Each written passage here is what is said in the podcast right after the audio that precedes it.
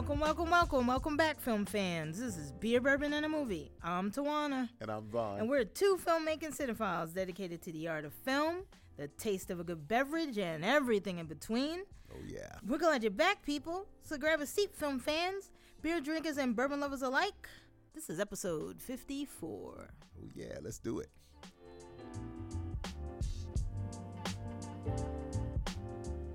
This episode, we'll be reviewing Harriet and Dr. Sleep. Yeah.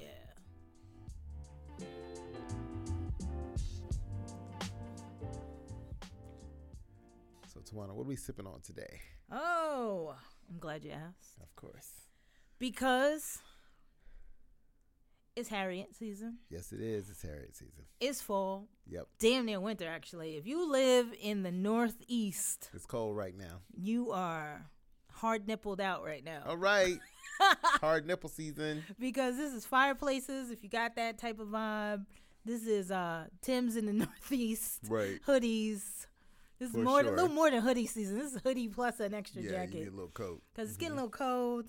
But what I'm doing right now is some hometown stuff, and it's called Brooklyn Chocolate Stout.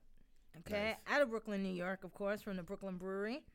Uh, this is this is pretty much their famous black um, chocolate stout, and I picked it because we're feeling real melanated in this episode, Absolutely. more than usual Chocolate time. because we've got we've got a heroine of ours that we are celebrating, Yes, we are celebrating her. and not only in her film, but in her her in her life. life, her altruism, Mhm. her her her everything, and her inspiration really. So, For sure.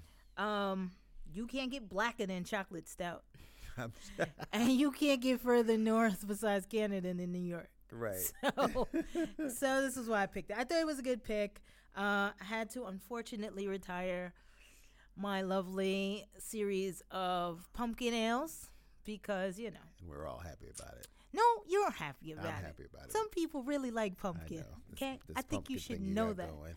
I know it's a tasty beverage. It's all right. I'm It's glad okay. you're enjoying it. The I do. The fall season is here. and you I'm do what you and I'm do. sad about moving forward, but we must move on because there are other things besides pumpkin. That's right. There are stouts, there are ales, there are warmers. There are a tremendous amount. There are Christmas ales that are coming up. Nice. So there are a lot of things happening. So anyway, I digest by saying, You- I'm sorry, digress. You, digest. or I digress? digress. Okay. by saying we'll move on Okay. to this uh, 18th, 18th century, you know, um, Russian imperial stout that Brooklyn uh, Brooklyn Brewery has made. Uh, the beer was brewed to be strong, to be hoppy. It was made in Russia to survive like the seas, the, like the long uh, sea voyage they would have. Um, it's specifically made for uh, the Catherine the Great, the Empress of Russia, and so this is why it was an imperial stout. Okay. So, um, it's brewed uh, in its modern classic form to be dark, full of chocolate aroma, um, tons of malts, about six, uh, three distinct mashes. Uh, this stout is is really just a true toast of the winter season. Okay. Uh, they have it in many countries, and it's really best served with uh, a lot of desserts. So I'm having it today. I had it with uh, a grilled meat. I had it with, what do we have? Turkey? Turkey or pastrami? I don't know. It was turkey. It was turkey. Anyway, you're supposed to have it with. She's had with- a few of those, by the way, folks. This is 10% Clearly. AP, ABV. 10%. so, yes. so okay. our, our guest, producer Chauncey, is having one. Don't have another if you're driving, Chauncey. thanks for ha- thanks for coming in. Yeah, absolutely. Chauncey. taking over Thank for you. this bum Alex. No, I'm just saying. Alex is working today. Alex folks. is working, marriage, all that good jazz. um, but anyway, this is really just a winter drink. It's good with dark chocolates. It's good with um, uh, any real chocolate desserts, ice cream, fine cheeses. Uh, it's really made to be like a fireside sort of beer. Okay. That's why the deep richness it, it pours out into about a finger of a head, which is exactly Okay. as I'm saying. Right. It's got a rich, uh, strong malt, bitter chocolate taste, a little bit of coffee. Some people could say it's got a bit of a soy sauce hint to it. I don't Mm. taste that. Um, but it's very tasty. And I think if you're wise about this, you wouldn't chill it too long, or at least let it get let it warm a little, pulling it out of the fridge so you can really taste all the flavors, uh, get a lot of the aroma. Um, it's pretty good, and I'm not real big on bitterness, and this has got a little bit of a bite, but it's smooth enough to make it uh, to make it comfortably drinkable. And like I said, throw some throw some dessert with it. I would really eat this with like a slice of chocolate mousse or a couple Fre- Ferrero Rochers or hazelnut Or a bites. brownie. a brownie. You could do that. Anything that's that's gonna be a little sweeter than this beer, but rich. So they it, it, they sort of cut each other up. Okay. Yeah, does that make sense? All right. So what do you got, Vaughn? Well, in honor of Harriet Tubman and all of our dear ancestors who paved the way for us and Absolutely. America, uh, Uncle Nearest, I found the American small history. batch. Exactly. It's about American history, folks. I found Uncle Nearest 1884 small batch whiskey in a, in a uh, liquor store in Harlem, USA. And I've been looking for this because I wanted to try it because I, I love Uncle Nearest, the other the other one, and I wanted to ha- try the small batch. So in honor of Harriet, I, I wanted to have this today.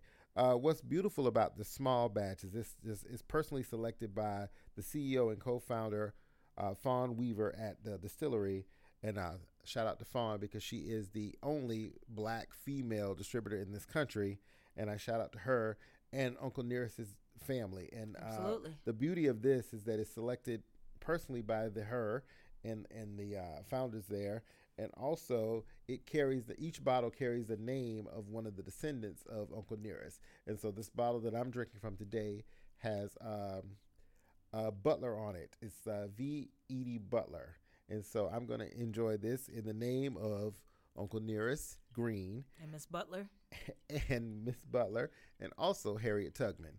So, like I said, I shout out to all of them for everything that they have done and uh, the way that they provided for us. The thing about this whiskey, it's been aged at least seven years, so it's, it's got a nice, good, full body taste to it. And you know, I'm a, I'm a Kentucky bourbon person, so this is from Tennessee, but I really appreciate it, and and I, I drink it as often as I can. It's it has a sweeter vanilla note to it. I've been I've had it a, few times here today while we've been preparing for the show, and I had it on ice, and now I'm drinking it neat, and I actually prefer it neat.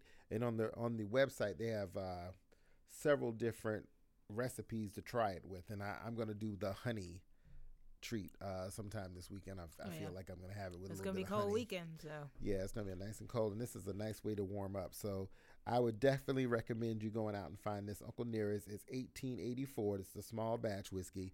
You can, and it's 93 proof, and it's it's definitely, you know, I feel the proofness in it. yes, definitely. um, let's see, what is it? It's um, 46.5 ABV. So it's uh, it's it's gonna take you there wherever you want to go. But um, So I'm definitely enjoying it, and I will that. definitely have it again. and um, so let's just celebrate that. And so, as a part of industry news, let's jump into that a little bit. Jump into You know, it's what what amazes me since we're going to be talking about Harriet today is because it's made over twelve million dollars already, and Yeah. and they when it was a surprise hit, and they really didn't have the high hopes for it like it like it's doing. But what I, what I've seen from the experience of seeing the movie is that black people are going to this movie yeah, in droves. especially in their neighborhoods. Yes, in, definitely in Harlem and other neighborhoods around the city and around the country. in uh in the in the Bay Area. And my 92 year old mother wants to go see it, and I'm trying to figure out a way to get her there in South Carolina. But one thing I have to say about it, I felt like it was a very, you know, because it had a lot of controversy and backlash because of um, what's the actress's name? The lead, Cynthia Erivo. Cynthia Erivo. She's, Nigerian, Right. She had some controversial comments about American actors, you know, before. but and it was so taken out of context. it was all taken out of context, and it but it seems to have followed her thanks to social media, you know, continuing the trail. But I think she's not important in the tale of Harriet Tubman. The story of Harriet Tubman is important because Harriet was a trailblazer. She was a freedom fighter, obviously, and and she was she was a force of nature. And if it wasn't for her, we wouldn't be sitting here today. Absolutely. So I, I just have to. I'm, I'm thankful that the movie is making so much money. I'm thankful that people are going to see it, and Mm-hmm. and and regardless to whether you know, I've been hearing a lot of conversations over the last two weeks about this film because black people seem to have a problem with the slave narrative, and I know it's because Hollywood. I think it's different. Hollywood has been. No, no. Hollywood has been telling the story forever and ever because we normally in Hollywood you get two stories about black people. You get slavery and you get civil rights, and we kind of it's usually or then you get the drug crime drama. So I think that that's changing in a lot of it's ways. It's slowly changing, and I think that what I what I love about this film is that it doesn't really focus on her time as a slave, but her time as a freedom fighter. And I think that what people need to understand is that you need to give it a chance. They because I've heard people literally in conversations in the last two weeks who are just afraid to see it. Well, because they think it's going to. It's going to be. They're automatically and thinking that. That's because it is a you, brutal time, right? But then you also get the counterpoint of, oh, well, it's not brutal enough. Oh, it's right. you know we're not or, seeing enough. Or they wanted a lot more. Right. But you so know, within there, the context of what we got, there is a fine line that that you have to play in telling the story. And I, I love the fact that this film, and we'll get into it later, doesn't really delve into or doesn't live in the slavery part of it, but lives in the freedom fighting part of it. And we'll talk about that more in the show. But um, and also in industry news, I think that uh, is. Can I just say one part to that? To go ahead. Industry news. Mm-hmm. There was another part about Cynthia Erivo and how some people were upset because she's Nigerian. Right even though she's British born, also British born, so she's right. a Nigerian Brit, which is like a double axe against her for some people right. because mm-hmm. they felt like one, it should have been an American, a black American who would have played that role. Right. Let me really set you straight. Okay, go for it. We all are from Africa. Yes, we okay? are. Whether you got dropped off in Britain, because really, let's be honest, American blacks are the the the the part of the colonizers who came over. Okay, so guess what? They came here. We didn't go there. We would still be. Then we would be British, basically. Right. Okay. So no matter what, we're all African. Whether you're West Indian, whether you've been Canadian, whether you've been British, yes, whether you're American, it's all we about those are slave all ships. African. So for you to to confuse this right. and downgrade and beat up this poor woman for even getting this part. She excelled at this role. Yes, she did.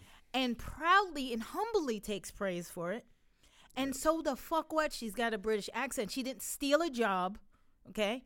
There's still plenty of roles, and I know that the conflict is that we have issues, but things have gotten a lot better in terms of acting for yes. blacks. I'm not saying they're fantastic, but they've gotten a lot better, and we will talk more into that when I speak about my industry news. Right. And and I think you guys should just cut the shit. You're doing the job of the colonizer by browbeating your fellow sister.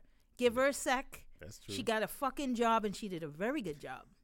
So so cut the nonsense. Let's not be ba- bashing each other That's for getting jobs that really all help us because she did do a fantastic job in portraying this heroine of ours. So please. No, I hear you on Cut that. your shit. And I think she did a, and like I said, I think she did a, a phenomenal job. We'll talk about it more right, in, we in will. the review. But, but, that was just the one part that. But what was interesting about it, I, w- I was watching interviews with uh, with the director talking about the casting of Cynthia and the fact that she just fit she fit the body type. She had right. the strength and she had the ability and she had the speed to do the role. Right. And that's and one thing they the were height. looking for with the with the casting of the of the character. And I think that she just she was just phenomenal, and, and the fact that she could also sing, she could, she, could, sing. she was physically in apt to do it. So right. there was just so many reasons why she should have had it. She's and, an you know, EGOT almost. Yeah, oh, she she will be soon. She she's might gonna be. get it. She's She she's definitely be. gonna get it. And um, it's just it's it's just good to see it on film because you know what? Do you want Scarlett Johansson to play Harriet Absolutely Tubman? not. Because Scarlett Johansson feels like she can play every role, so I guess she could actually play this too. So if that's what you want, we can have that too. We could protest the fuck out of that. But what I'm saying is, she she can play everything else. So why not her, be? her and a few others. Why not be a black enslaved woman? You know. So, but you know, So right. So that is- that let's is- be grateful for what we got. exactly. So you know, and also in industry news, just to to shine a light on some things. Um, Disney and Pixar have paired together to work uh, to produce a film called Soul, and it's going to be the first film that has a uh, an an African American lead character. But I thought we had that in that Princess and the Frog. No, no, no, no, Wasn't no. she the lead in that? she was the lead, but this story is all about the African American experience. It wasn't just Okay. about that. So it, That- this is that was a black princess. yes, this But is this this is is a totally different Gotcha. kind of experience, and it's gonna be with Phylicia Rashad. So this is more realistic. Yes, absolutely, Phylicia Rashad and um, Jamie Foxx, and it's gonna come out in 2020. So keep an Mm-hmm. Eye out for that. It'll be something great for the kids and for the adults who like to watch. You know these animated films by Disney and Pixar because uh, Pixar is, is kind of moving in a different direction. And They they've- definitely moved they've different. changed their animation style too, so you'll get to see that coming out soon. And I'm I'm happy to see Phylicia Rashad always. I I can watch her work forever, even Yeah. as an animated character. I know she's going to bring the heat. It's her voice, yeah. Be good. Absolutely, and um, so that's just one of the things to look forward to. And um, that's all I got, Tawana. What you got? All right, so uh, you know, speaking of uh, the portrayal of blacks in, within the African diaspora, Mm-hmm. I recently, as I'm sure others have, and if you haven't, please Google IMDb the photograph. Mm-hmm. Um, Oh, with fan Issa Rae. with starring Issa Rae, Lakeith Stanfield, uh, Kelvin Harrison Jr., who we know from Luce, Oh yes. uh, who's also going to be in another film, Waves, which I'm about to speak about. But this is directed by Stella. I'm, I'm sorry if I mispronounce your name. I believe her name is Meghie. Mm-hmm. She is uh, a director who's also done Insecure, Blackish, Grownish, uh, First Wives Club uh, with Jill Scott, and she's done a couple other, maybe a couple other films. But this film is absolutely beautiful. The way it's shot, the way it's acted, uh, the, just the, the the look of it. it. It's like honey on a screen. It's so pretty, and it's such a refreshing. Um, it's such a refreshing thing to have to have us in more than just the tropes that you were just speaking of on. Mm-hmm. Um, very Love Jones-ish. Yeah, they're, they're taking a nod back to those, those Right. 90s. Those 90s sort of love Black stories romance where it's like black love, because black love exists. yes, it does. Okay. Um, in all its forms. Okay. Don't get that twisted. Gay, straight, whatever. It works and it lives true and real. Yes, it does. Okay. So, but this this looks amazing. Um, what's his name? Little Rel, the comedian. Oh yeah, he He's was in in, it, uh, too. Get Out. He was Mhm. in Get Out. He's in it too. Trailer looks amazing. Uh, it's got a couple like hits from like her on it and somebody else. But check it out. Looks really cool. Uh, that's one that I'm really excited about. That comes out mm, about around uh, I guess Valentine's Day esque. So that'll be a good like date. Um, next up, Waves, starring Kelvin Harrison Jr. again, Sterling K. Brown, uh, directed by Trey Edward Shults. Uh, Schultz, Schultz, Schultz, Schultz. It looks like Schultz, but with an S. So Okay. mispronouncing it. Sorry. Uh, anyway, he did It Comes at Night. So I'm excited for the way this has been shot. The look of it is also very brilliant. I'm really liking the way blacks are being shot.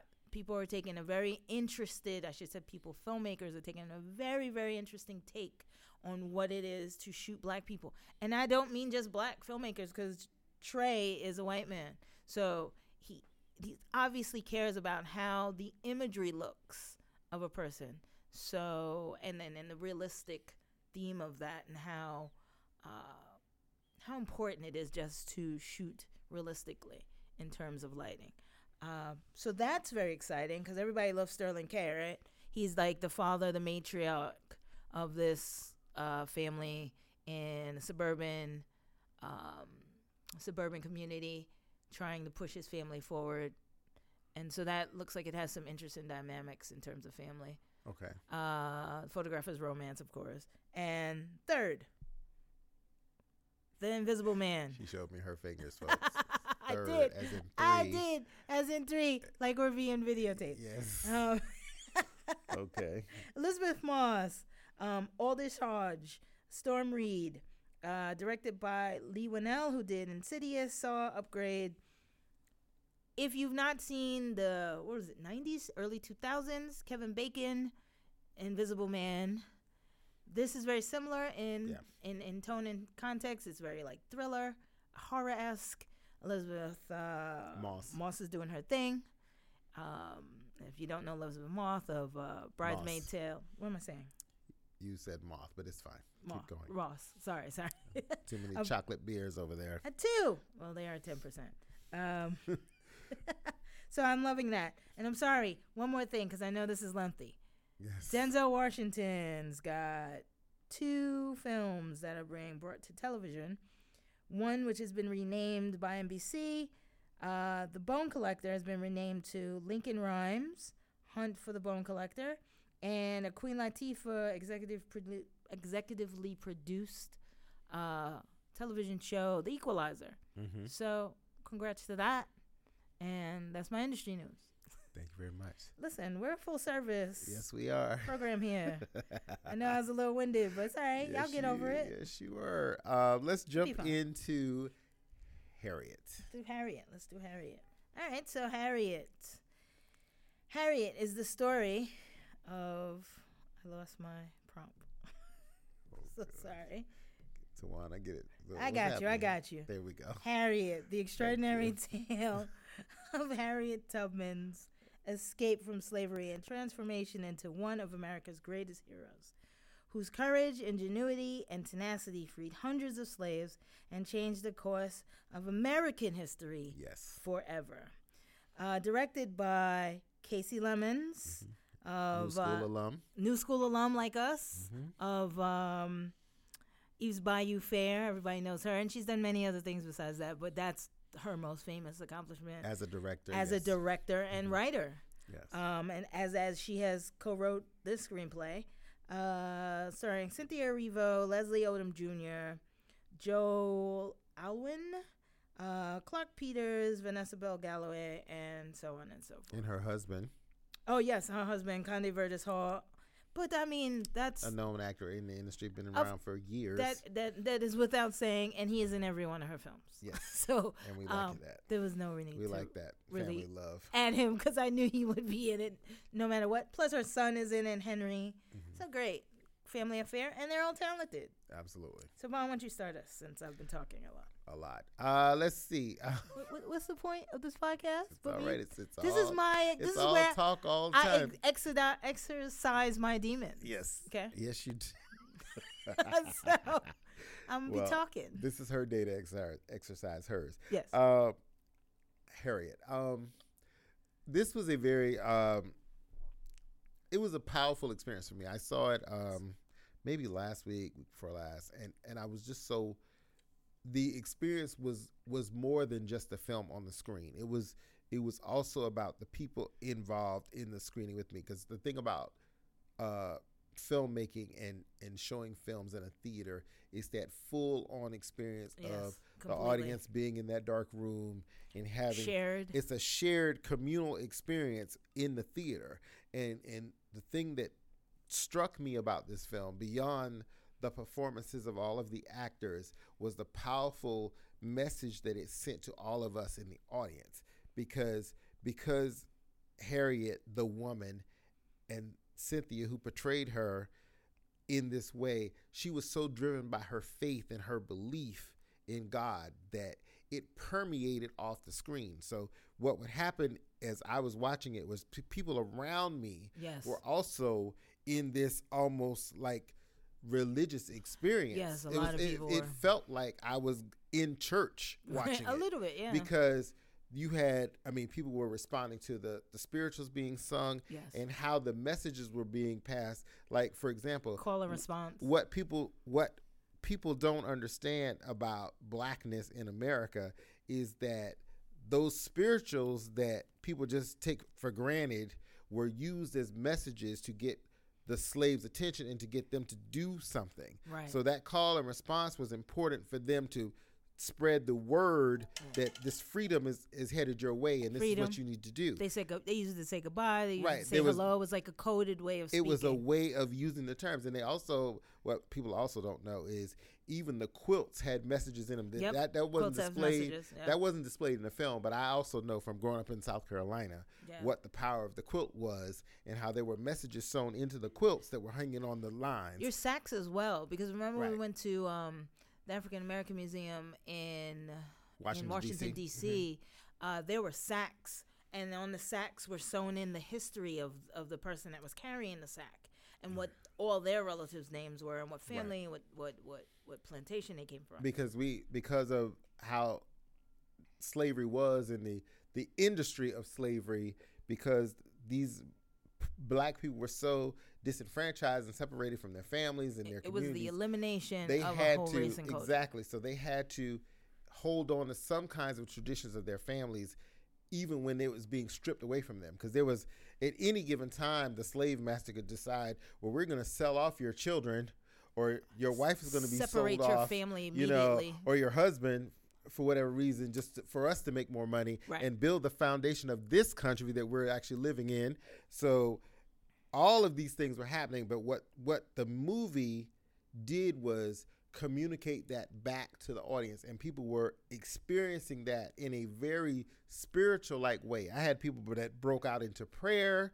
They, and it wasn't yeah, just about to the me too. and, and and and it was just this i've never seen anything like it. And they were connecting in a way. And even when people would start to talk in the film the older people our ancestors and our people that are older than us and we should give deference to they would shut that crowd up. They were like up hush baby Yeah, they shut it down they would shut it down. It's like we're watching this right now. This is about harry. This isn't about you and what's happening on your phone or your kid or whatever whatever. yeah, there was it some was a it was a very powerful experience. It was and very and powerful. but what i have to say is i, I really thought that cynthia did a, a fantastic job with it. Tremendous job. she her nuances were just so so powerful because there So was a lot of times that it wasn't what she would say It was- but it was just her, the, her her facial expressions were very powerful yes. and and and and how she would deliver her lines were that were just you felt her her pain like when she would come back I'm sorry I missed her in the color purple. That's another reason why she was perfect to play this role. right Because she oh she played Celie in she played. Purple. She she that's how she, that's how she's going to become an EGOT because she won an Emmy, a Tony, and a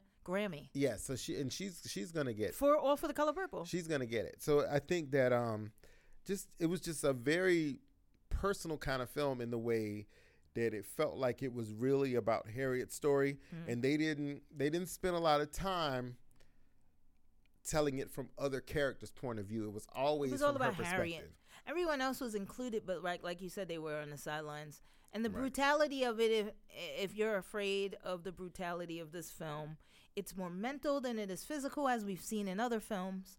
So I would not um, let that dissuade you dissuade you from coming to see it. Right. It is quite an empowering uh, piece of work. Yeah. She, it was it was just very, and and you know it's visually communicated to everybody. Yes, you very you visual. know you know that they were enslaved people, and you know that they were highly mistreated. Well, they would show scars, and there, Right. there would be threats by masters, or or um, you you would know the fear. There were the cotton picking was existing, and things like that.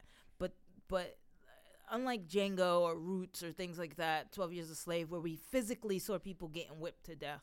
right. eh, This this don't don't worry. This is not in here, but but and we see it for a brief moment in terms of like the brutality of it um, on the plantation, and then she makes her journey. Right. So it was it was good in that in that instance. Yeah. And you know, I, really like Janelle Monáe's character. Janelle Monáe she's gonna be a has been be a fantastic. I can't wait to Janelle Monáe is nominated for something Yeah. because quite honestly, from Moonlight to this, and she was in one other film that was really good. Ah, I can't even think of it. I'm sorry I didn't mention her when I, I mentioned uh, all the people that were in Harriet. There were so many. She was one of the high points of the film. Yeah, she was a she was a, a woman, a black woman that was f- born a free Born a free woman, in Philadelphia. and owned a um, not a homestead. What do they call those? A boarding house. yeah, she owned like a boarding house owned a- for other freed uh, enslaved people for that freed came, and enslaved people. Yeah. you know, that came there just That to came find north. shelter. And so she just her performance was really great and it was heartfelt and, and she had those little quiet moments and those say, conversations that were really powerful. So graceful about Janelle Monáe. She did it in Moonlight too. There are other things that she was in, but she was fantastic in the way she portrayed her character. I, I, I don't know where this comes from with her, but she is fantastic. Oh, she was in Hidden Figures. yes, she was. That's right. She was great in that too. And she, she was, oh no, she didn't. She was in also Homecoming, which is that Julia Roberts show on um, Amazon. Oh yeah. hmm I haven't seen that yet either. But she, and she's done she's done voiceovers in like Lady and the Tramp. And But she's films. definitely has an act. If she Rio, just too. decides to stop singing completely, She could definitely be she could a be triple threat Yeah, she could. She could be a triple an threat. for sure. because she's definitely there's something so graceful about her. Yeah, I, I I just loved her performance, and even her her her scene, her final scenes in the film were very powerful. Powerful, Just very powerful. powerful, and and, and pivotal. Pivotal. hmm for sure, because it, For it it moved the film in a in a, in a totally different way. It moves it. Yeah. and and and and just her could her banter and conversation with Cynthia's character of Harriet yeah. were just so they were so it was that quiet moment in the film where you needed to have those kinds of human It was this. connections. It was the connection between a freed woman and an enslaved woman coming together to understand who they are as women mm-hmm.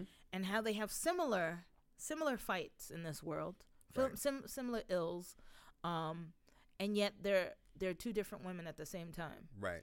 And what I what I was talking to Tawana about earlier in the weekend, I may have mentioned it to her today. Even I, I feel like this film is a love letter to Black women. A- 'Cause First of absolutely. all, this this this film was directed by a black woman. It was produced by a black woman. It starred this prominent black woman and Stars other black women in the women. film. And I think that it, it speaks to the journey of black women in this culture, Yes. in this country. Also, it speaks to the fact that black women save America time and time again. We save you at the voting booths. We take care of your children. Yep. We nurse you back to health. Yep. And that's not just our people. We've done that for America. Yep. White men, white America, time and time again. Okay? So we've been saving you for a very long time. So believe us Yeah. when we say what we say. I, I definitely I believe that. And like I said, it, it reigns true with Harriet and her her journey through this whole process. But I, I just I really think that people really need to give this film a, a chance and really see it Definitely. just in the because one one conversation that I heard as I was leaving the theater was between a young father and his son. His seven year old son looked like about seven. He was somewhere between seven and ten. right. And this young father was saying to his son, because the son was so excited about Harriet freeing all these people and going back to save people and, and, and Right. fighting in the Civil War, you know, going into the Civil War and, and working with the troops and all that. So the little boy was so excited about it. And he was like, oh my God, Dad, she saved so many people and she helped so many people. And the father said to his son, he said, not all heroes wear capes. Right.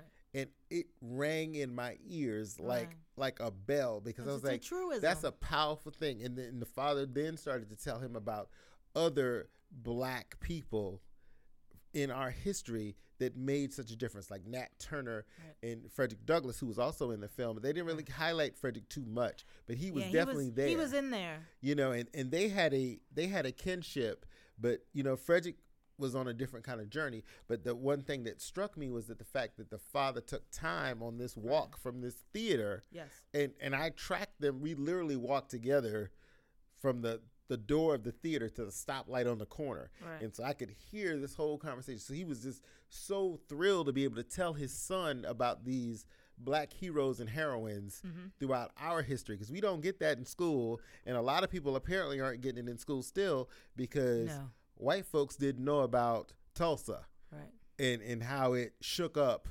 uh, the Watchmen series on HBO Right, because we're blinded of all the history of black people in this country. Absolutely. And and for too long it's been hidden and and and not being shared and I we need to share it Well, just they- just the way we should I the. Jews share the Holocaust and everything else. We need to, and if I see another fucking war movie, About World how War many? One. How or is many? that World War Two? It's always World War One. It's a World War One, They yeah. love World War One. well, because And- that's when they were the greatest. But I'm just like, get over yourselves. There's a whole lot more stories to be told. But see, the, the problem here in America is the stories of America of Black Americans are not told because then you have to grapple and have to explain your part in slavery. right. And America And, has and not the whole civil rights movement. Right.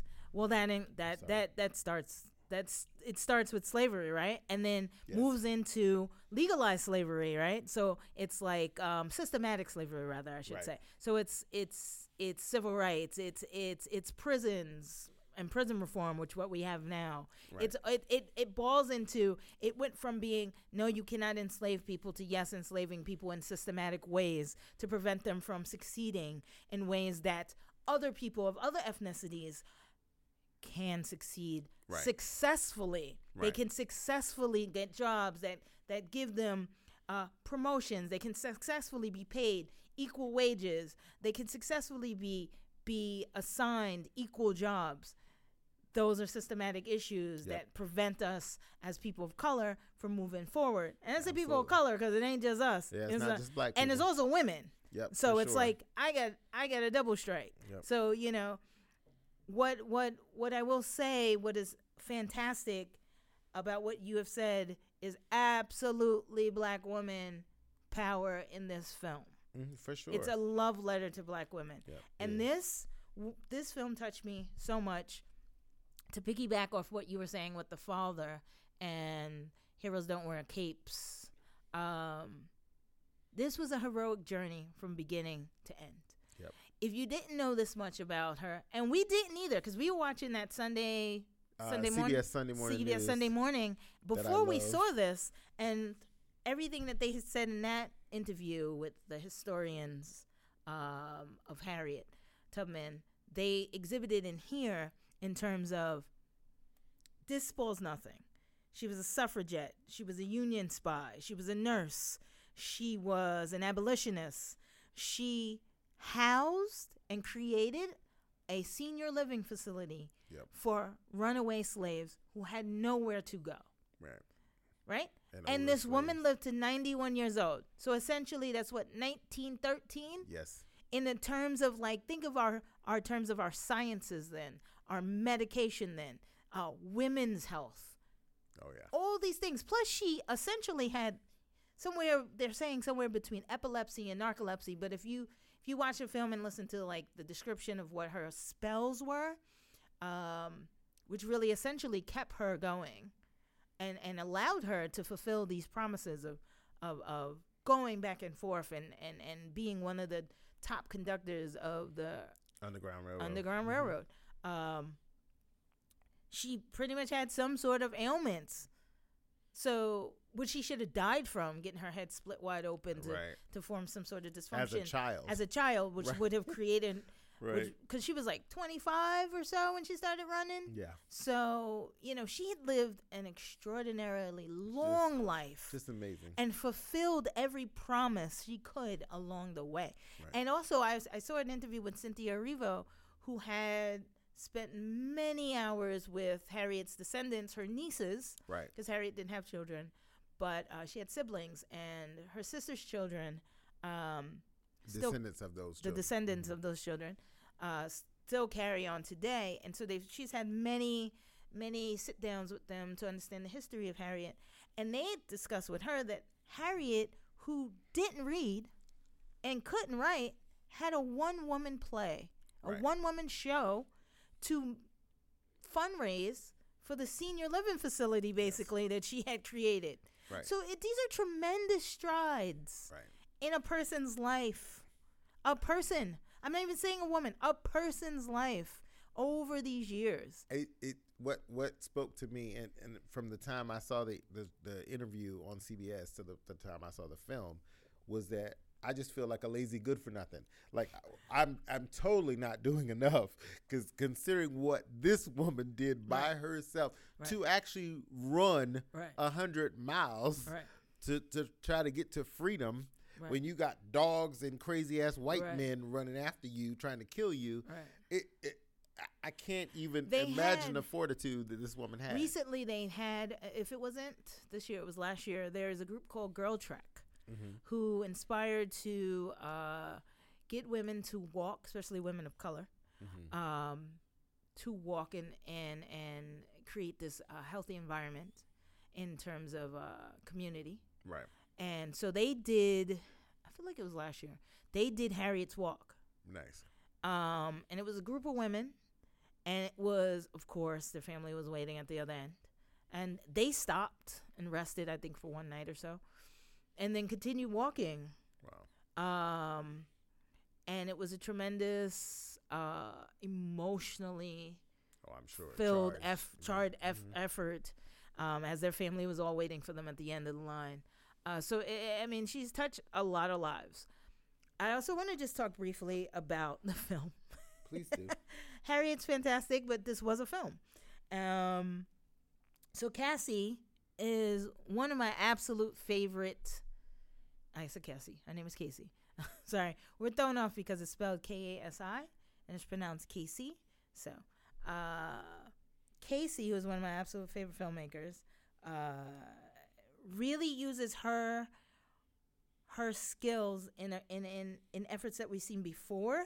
The flashback scenes in this were very reminiscent of Eve's Bayou of Caveman's Valentine.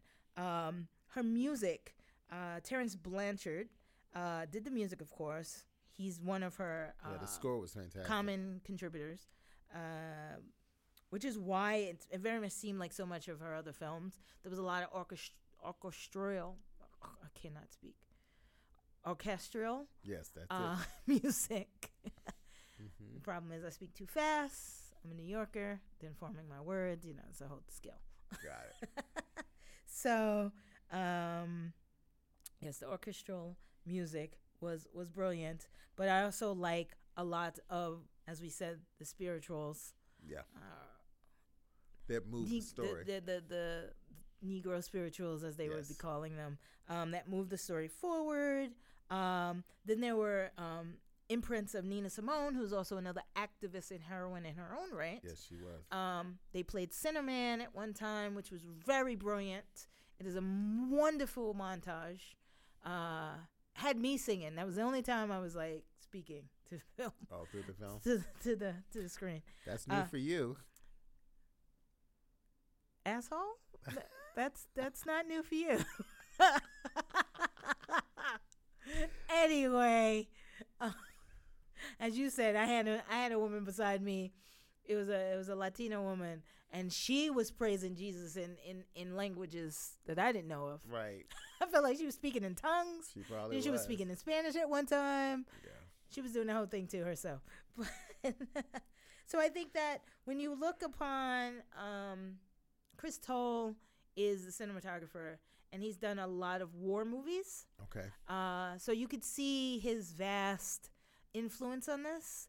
Uh, he would do a lot of epic stuff that that felt like, you know, the sort of like um, the open vistas that we would see. Right. The So those- I'm I'm sorry, I said Chris. Um, I meant John Toll. He John would- Toll, He's okay. done The Last Samurai, Thin Red Line, uh, Braveheart.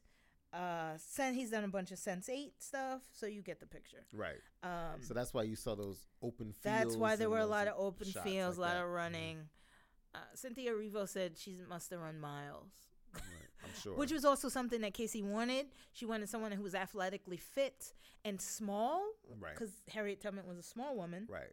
She was like five feet tall. And so you would have to be like sort of five feet tall and, and pretty spry to have made it through all of this sort of act active movement right.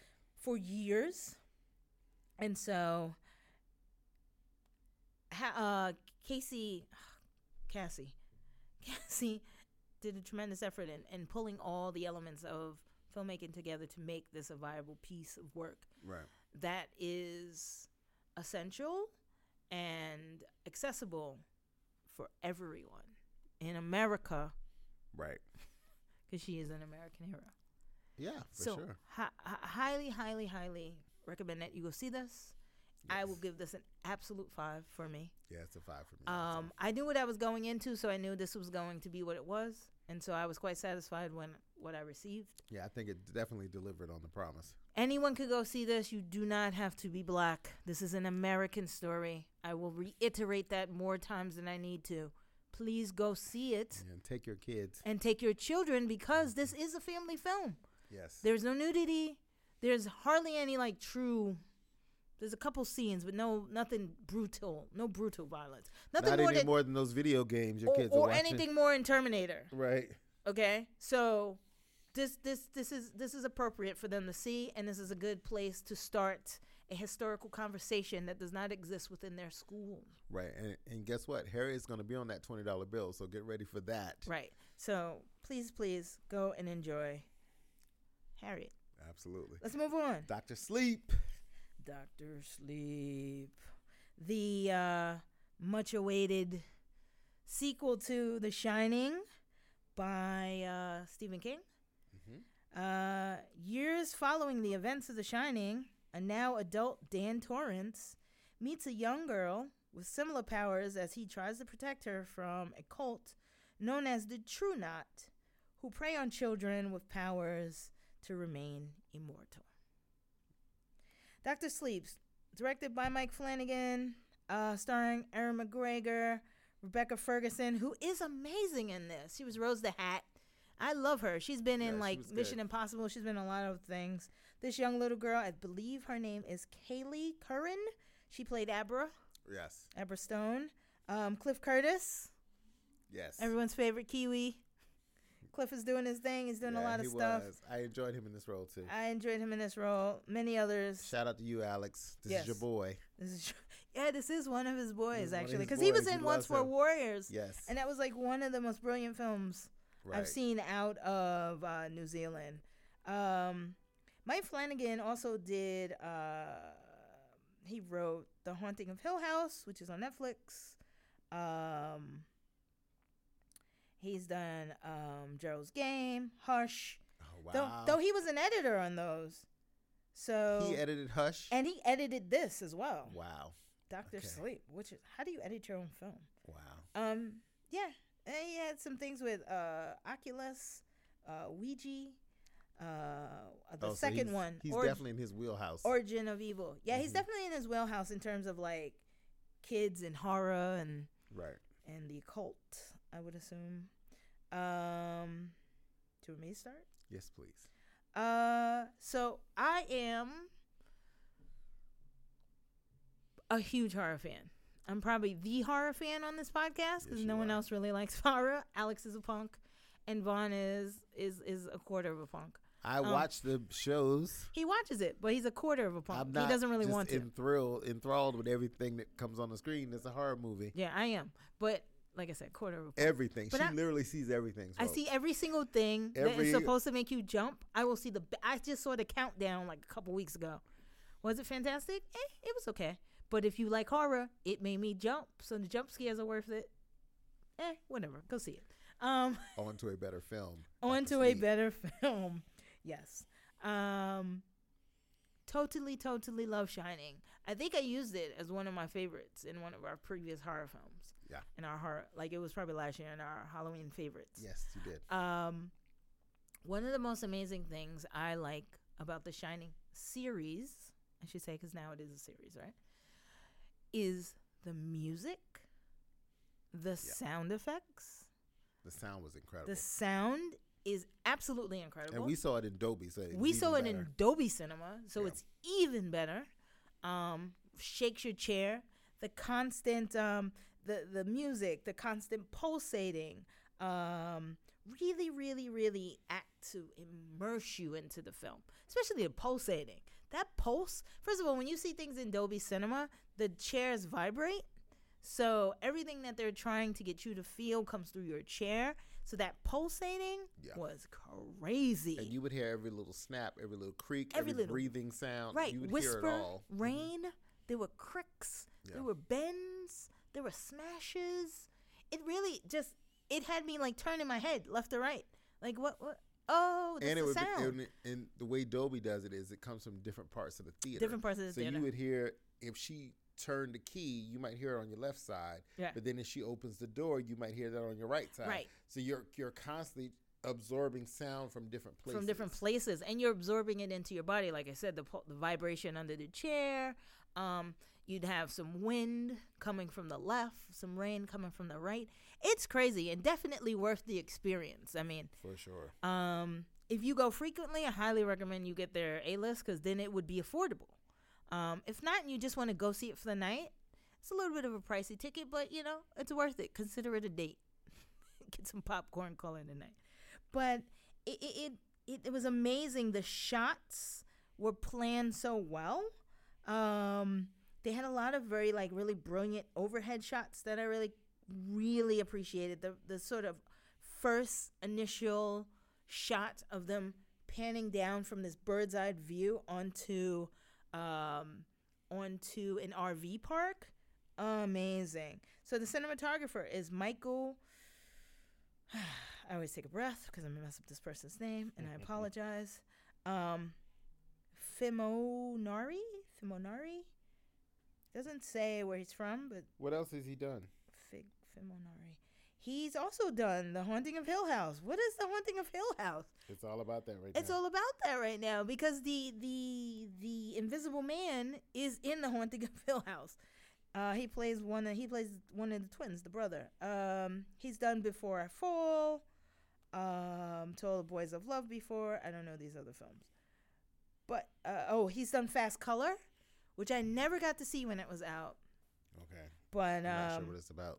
Um, Fast Color was really interesting. It, it was about a woman who goes on a run with her superhuman um, abilities, and it was all people of color.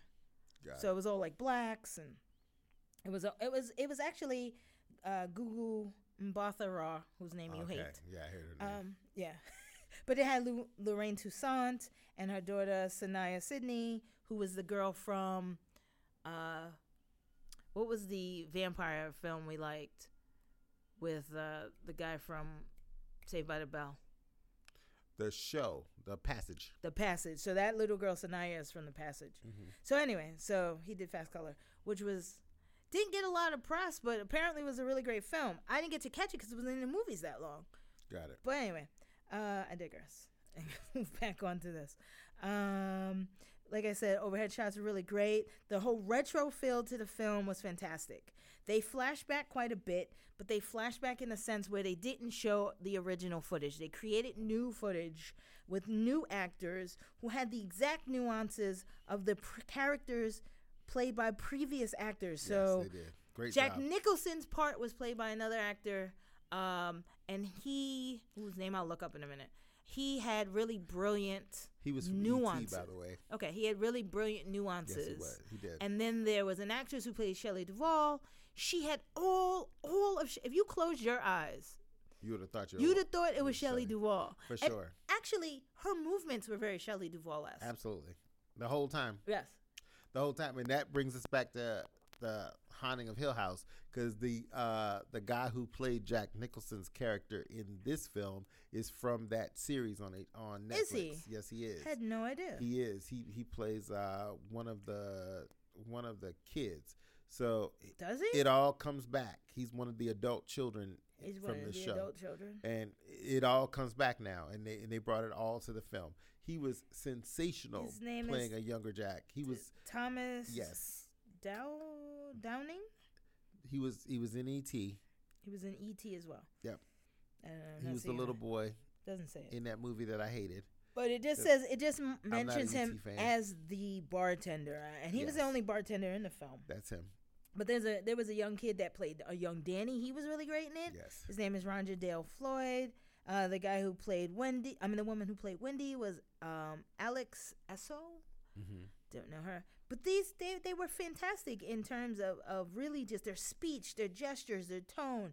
It was really great, and so the cap the comparison could be made between both films, even if you hadn't seen the previous Shining. Um, and I really thought that added to a sense of nostalgia, and and it really sort of immersed you in a lot of it. Yeah, for sure. And so I thought that added to and it. And they recreated a lot of the sets from the original Shining in a way. They made them look distressed and older, but they Yeah. still brought that same But feel to in it. In the flashbacks they had that that very fresh carpet that Mhm. that the the movie opens with the carpet yes, you it remember does, It does. opens with those hexagon shapes with the little the little dots in between um and him rolling down on his big wheel down the Right, right. hallways and and running into the various uh haunted haunted entities that lived in the In the overlook hotel, Mhm. um, but I loved how they blend old and new and yet still kept it fresh for this new audience. This was a fantastic film. Not overly scary where you got to keep your hands bo- uh, uh, in front of your eyes the whole time, but kept you totally intrigued for a film that was two and a half hours long. Yeah, I, So I didn't feel that at all. Essentially, you're in the theater for three hours and we did not feel it. Yeah, you didn't feel you didn't all. feel it. It it moved and yet still had slow, slight moments, which I felt akin it to the original Shining. Right. Um, that that whole vista scene in The Shining where they go over the mountains and over the Rockies Right. and over the water, all that was done in this as well. Still felt beautiful. That beautiful, loud Windwood section, the horns, the violins, Mm-hmm. all that was in it. And I, it, it, Aaron McGregor fit right in. Ewan McGregor. Ewan? Ewan. So what, what's wrong with me? I don't know. It's that it's that chocolate stout you drink in there. Oh, then I'm gonna drink it. He was good in this. He was very good in this. He was and very good. um, I thought. The little girl too. Loved her. Uh, uh, Abra. She gave me black girl magic all She day. She did. You did say that in she the movie. She was black girl magic all day. all day. She had every every facial expression. She got all the attitudes. Yeah. She was Kyliegh Curran. she was name. everything. And I also loved the performance of the little boy, the baseball player. He was also in the movie The Room. He's been in a lot of stuff. He's been a lot of stuff. He was also in the the recent um uh His name is Jacob Tremblay. yes, Jacob Tremblay. He was also in the re- Ruby recently as the little boy's um He was in Wonder. He was in Room. He was in Before I Wake. He was in The Predator. And the new the his latest film was the, with the little boys. Oh, Good Boys. Good Boys. Yeah. He he is an actor to watch. He, He is going to have a future in in acting. He if is. He, if he stays in it, He was his, in the Book of Henry too. yes, his really good in it. scenes were.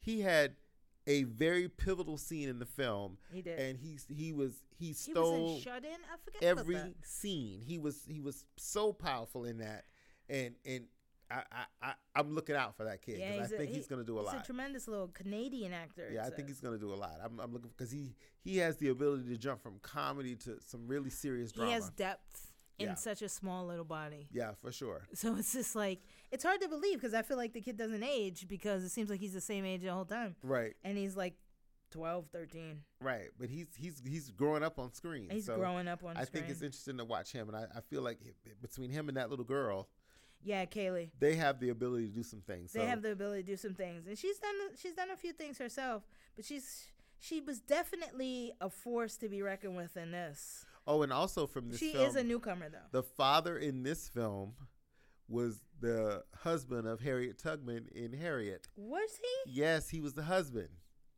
He played her husband. That was the, that's the connection between Zackary these two films. He was the husband of Harriet in the film, and so I think it's it's really cool that He was. He was John Tubman. yeah he was the connection in the films. And How I- crazy is that? I think it's really cool that that happened, but because we didn't plan it that way. Mm-mm. But I think it was uh, it's Yeah. kismet, I guess it would say.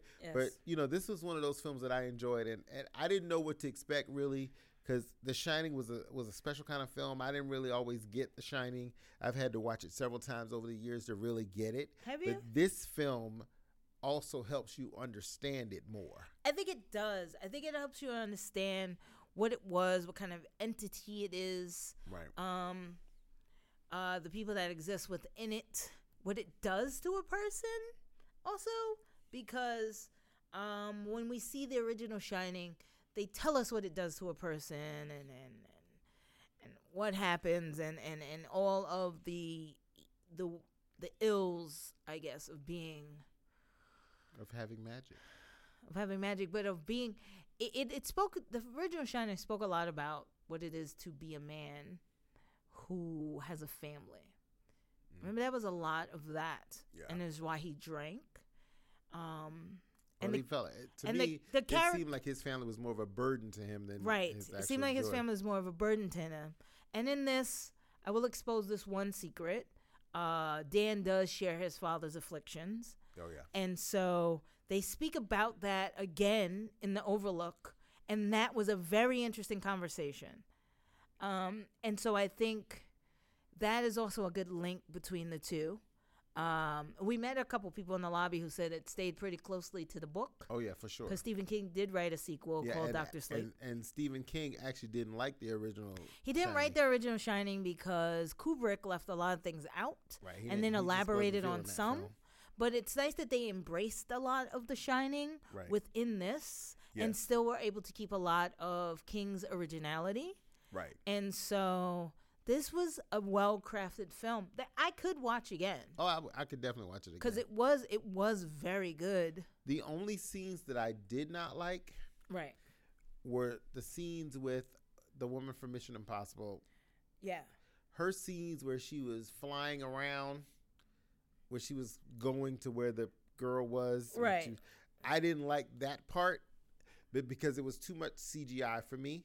Okay. But once it settled into her having the conversation with the girl, right. I was going to say it- they it do became- explain why she's doing that, It became very real to me, and, I, and it made sense. and she only flew around like that one time. right, they but it, show us that was a long sequence of that. It felt a like, long and it was a little. It was a little. It, it kind of took me But when she to arrives to the little girl, right. But once she got there, they I was, I was explain in it. why she's doing Yeah, the things she's doing. I was doing. in it, and And and, it- I felt like they were just. It was it was film language of them trying to really communicate that she to communicate had her the power powers, to tele Yes. what all that you know tele To you know tele- transport herself. transmute Yes, herself to, to other, places. places. and I, I I feel that, and I And and I like we, how they did it in, with the other ones. I like how they did it as well when they I like how they explained everyone's sort of like their power. powers. Mm-hmm. And these aren't like powers like superheroes. They're sort of metaphysical Right, powers that we all seem to kind of have. right. It's they all about alluded to. what's in the mind. It's and, all about what you know. also focus in on. So Right. sort of like when you have that deja vu effect, Mhm. and it's really just a previous dream or something, you know. And so they sort of elaborate on how everyone kind of has And a little bit of the shining. 'cause we all got the shining. We all got the shining, but I know I got some. magic. highly recommend this. I'm gonna give this one like a four and a half, five too. Yeah, This was a fun It was fun. movie week. Yeah. couple weeks, whatever. For for for this series, for this Yes. episode, really really enjoyed it. Thought it was tremendous. Highly recommend you go see both films. You will not be disappointed. Right. I'm you down will with not it be too. disappointed. So listen, thank you so much for sitting in and listening to us gab a bunch and me Thank you. Chauncey, for giving us some good sound. Yes, Chauncey, thank you so much. Chauncey's a little shy, but it's all right. we appreciate that. So, um, thank you for coming out and listening. Make sure you you really I'll start again because I've been drinking. If you like this episode, please be sure to like, share, and follow us on all our social media platforms. That is Facebook, Instagram, Twitter, SoundCloud, where we host, and don't forget to check us out on Spotify, Tell where we also post. Spotify. Tell your friends to tell a friend Yep. that we are on Spotify under hashtag BBM Podcast. Beer, bourbon, in a movie. Beer Bourbon in a Movie. Don't forget to use that hashtag if you'd like to talk to us or uh, send a tweet or send a post on our Instagram page or just ask us to watch something or try a bourbon or a beer. We'd love to hear from you. Yes. Next episode, episode 55, The Good Liar with Helen Mirren and the Korean social It's called the parasite. thriller, The parasite. The Parasite. Yes. Everybody is about. We can't ignore this any longer. Absolutely. We're gonna go see it. Once again, this is Beer Bourbon And a movie. and a movie.